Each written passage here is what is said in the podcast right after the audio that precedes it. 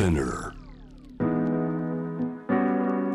グローバーがお送りしております。J-Web シャムダープラネット今夜のパートナーは東海大学教授で言語学者アルモーメン・アブドーラさんです。よろしくお願いします。よろしくお願いします。では今夜アルモーメンさんがセレクトしてくれて世界のニュース、えーウクライナ危機。中東では食糧危機につながるんだというお話。ウクライナの状況中東では食糧危機につながるんだと。どういうことでしょうか？はい。まあ今まさしくですねこのロシアとウクライナの危機、えーどの方向に向かうか。まあ、えーいろんなあ交渉が行われている中で当然当事者あに対する直接的な影響もある中でも当事者ではない地域、まあ、つまりその周辺もそうなんですが、うんその国際情勢に当然日本も含めて多分あのおそらくいろんなさまざまな影響が、まあ、及ぶだろうということで今回このおニュースを一応選んだんですね。はいで中東地域は今回のウクライナ危機でどのような影響を受けるかっていうようなあ内容をまとめたニュース、えーです。まあ、あのウクライナを舞台とするこの今回の軍事外交危機ですね、はいえーまあ、世界的な例えばエネルギー供給の面でうん重大な当然影響がもうすでに生じてますからね。ヨーロッパは特にこのエネルギーの面がもう大変なことになるよという話がまず出てきますよね。はい、実は中東も含めてそうなんですね。うん、まあ、あのもちろん、えー石油が、まあ、上がるとなるとさまざまな商品の値段も当然上がるわけなんで、はい、えーそこの経済的な影響はもうもうもはや避けられない。ここのポイントっていうのはここの騒動が収まるか収まらないかはどちらにしてもこう経済的に対する影響っていうものがあるということは、まあ、ただその規模の違いだということです。うん、で一番このニュースの中で注目されているのが、はい、このエネルギーだけではなくうん。食料の、まあ、あ需給という面からも当然、えー甚大な影響はえー受けるのが、まあ、中東であると。で私はあんまり知らなかったんですけども、ええ。ーっと中東諸国、まあ、もちろんアラブ地域も含めてまあエジプトとか他の、まあ、例えば、まあ、モロッコとかもそうなんですけども、うん。輸入するその小麦トウモロコシの4割がですねウクライナから輸入されているということなんですよ。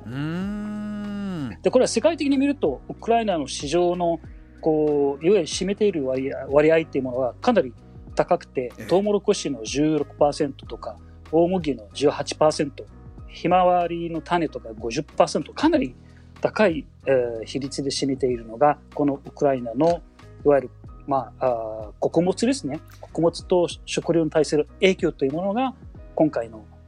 かなり大きな影響を及ぶだろうということです。今おっしゃったようなものってなるモーメンさんこういわゆる主食というかね日常食べるものの値段がかなり上がってくるそそもそも足りなくなるそういった状況が考えられますか？そうなんです。まさしくそうなんあのーまあ、多くの中東地域の主な、まあ、主食っていうものはパンなんですね。うんでパンを作るためには当然小麦、当然必要になってくるわけなんで、これはもう直接的なかなり大きな影響を及ぶだろうということで、まあ、小麦のそのかなり全体の消費量も高いので、えーここは当然何かあの需給に対する影響が出ると当然あの主な生活に、まあ、必須のその、まあ、食料まあ、その中の一つパンというものが上がるわけですね。あの今までってうんそういう、例えばあのこういう、えー外交の問題ではなくてじゃあ干ばつであったりこう自然の状況の問題で食料が足りないとなった時はどういうふうにこう人々困らないようにしてたんですか？まあ、あの、もともと中東で言えばですね、に限って言えば、かなり、あの、んまあ、なんですか、農業がかなり発達していた地域ではあるんだけれども、うん。大体中東地域同士で、えー何らかそういったような、あーこまあ、なんて言いますか、支援し合ってたってこともあって、あとは、まあ、まあ、なんていうか、こう、やはり、かなり蓄積的な食料の不足っていうものが今までの歴史の中でかなりあったものなので、えそうそういう意味では、えーこう食料問題、あるいは水問題、そういったものが結構今まで中東においてはかなり大きな問題の歴史ある話ですね。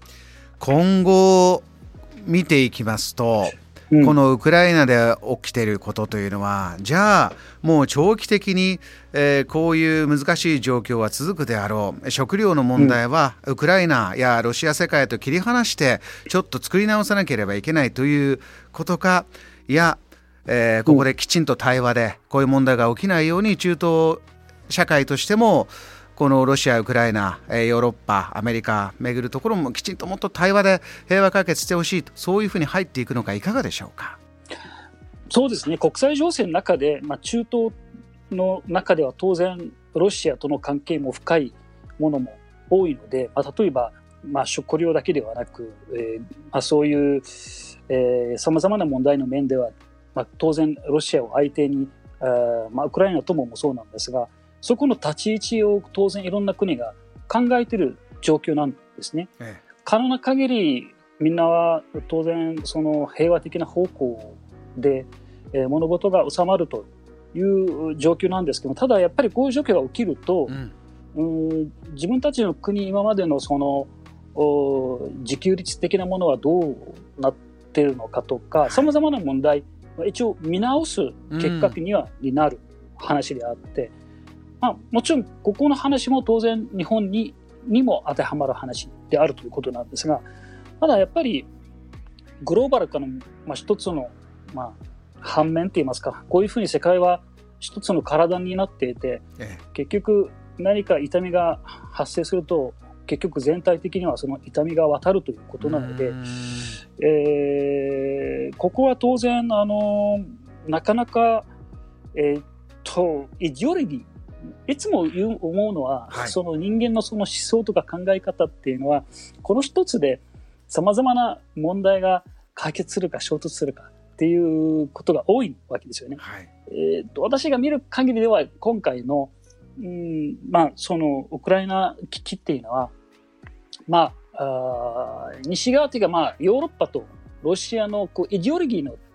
こう衝突だと思います。うん、ですからグローバル化の中でもこの今までずっとそういうイデオロギーのというものがこう距離が大きいっていうのは今回現れた話だと思いますが、はい、グローバル化は本当にあのこんなに進んでるにもかかわらずまだエディオロギーのグローバル化っていうものはまだなかなか程遠いものかなと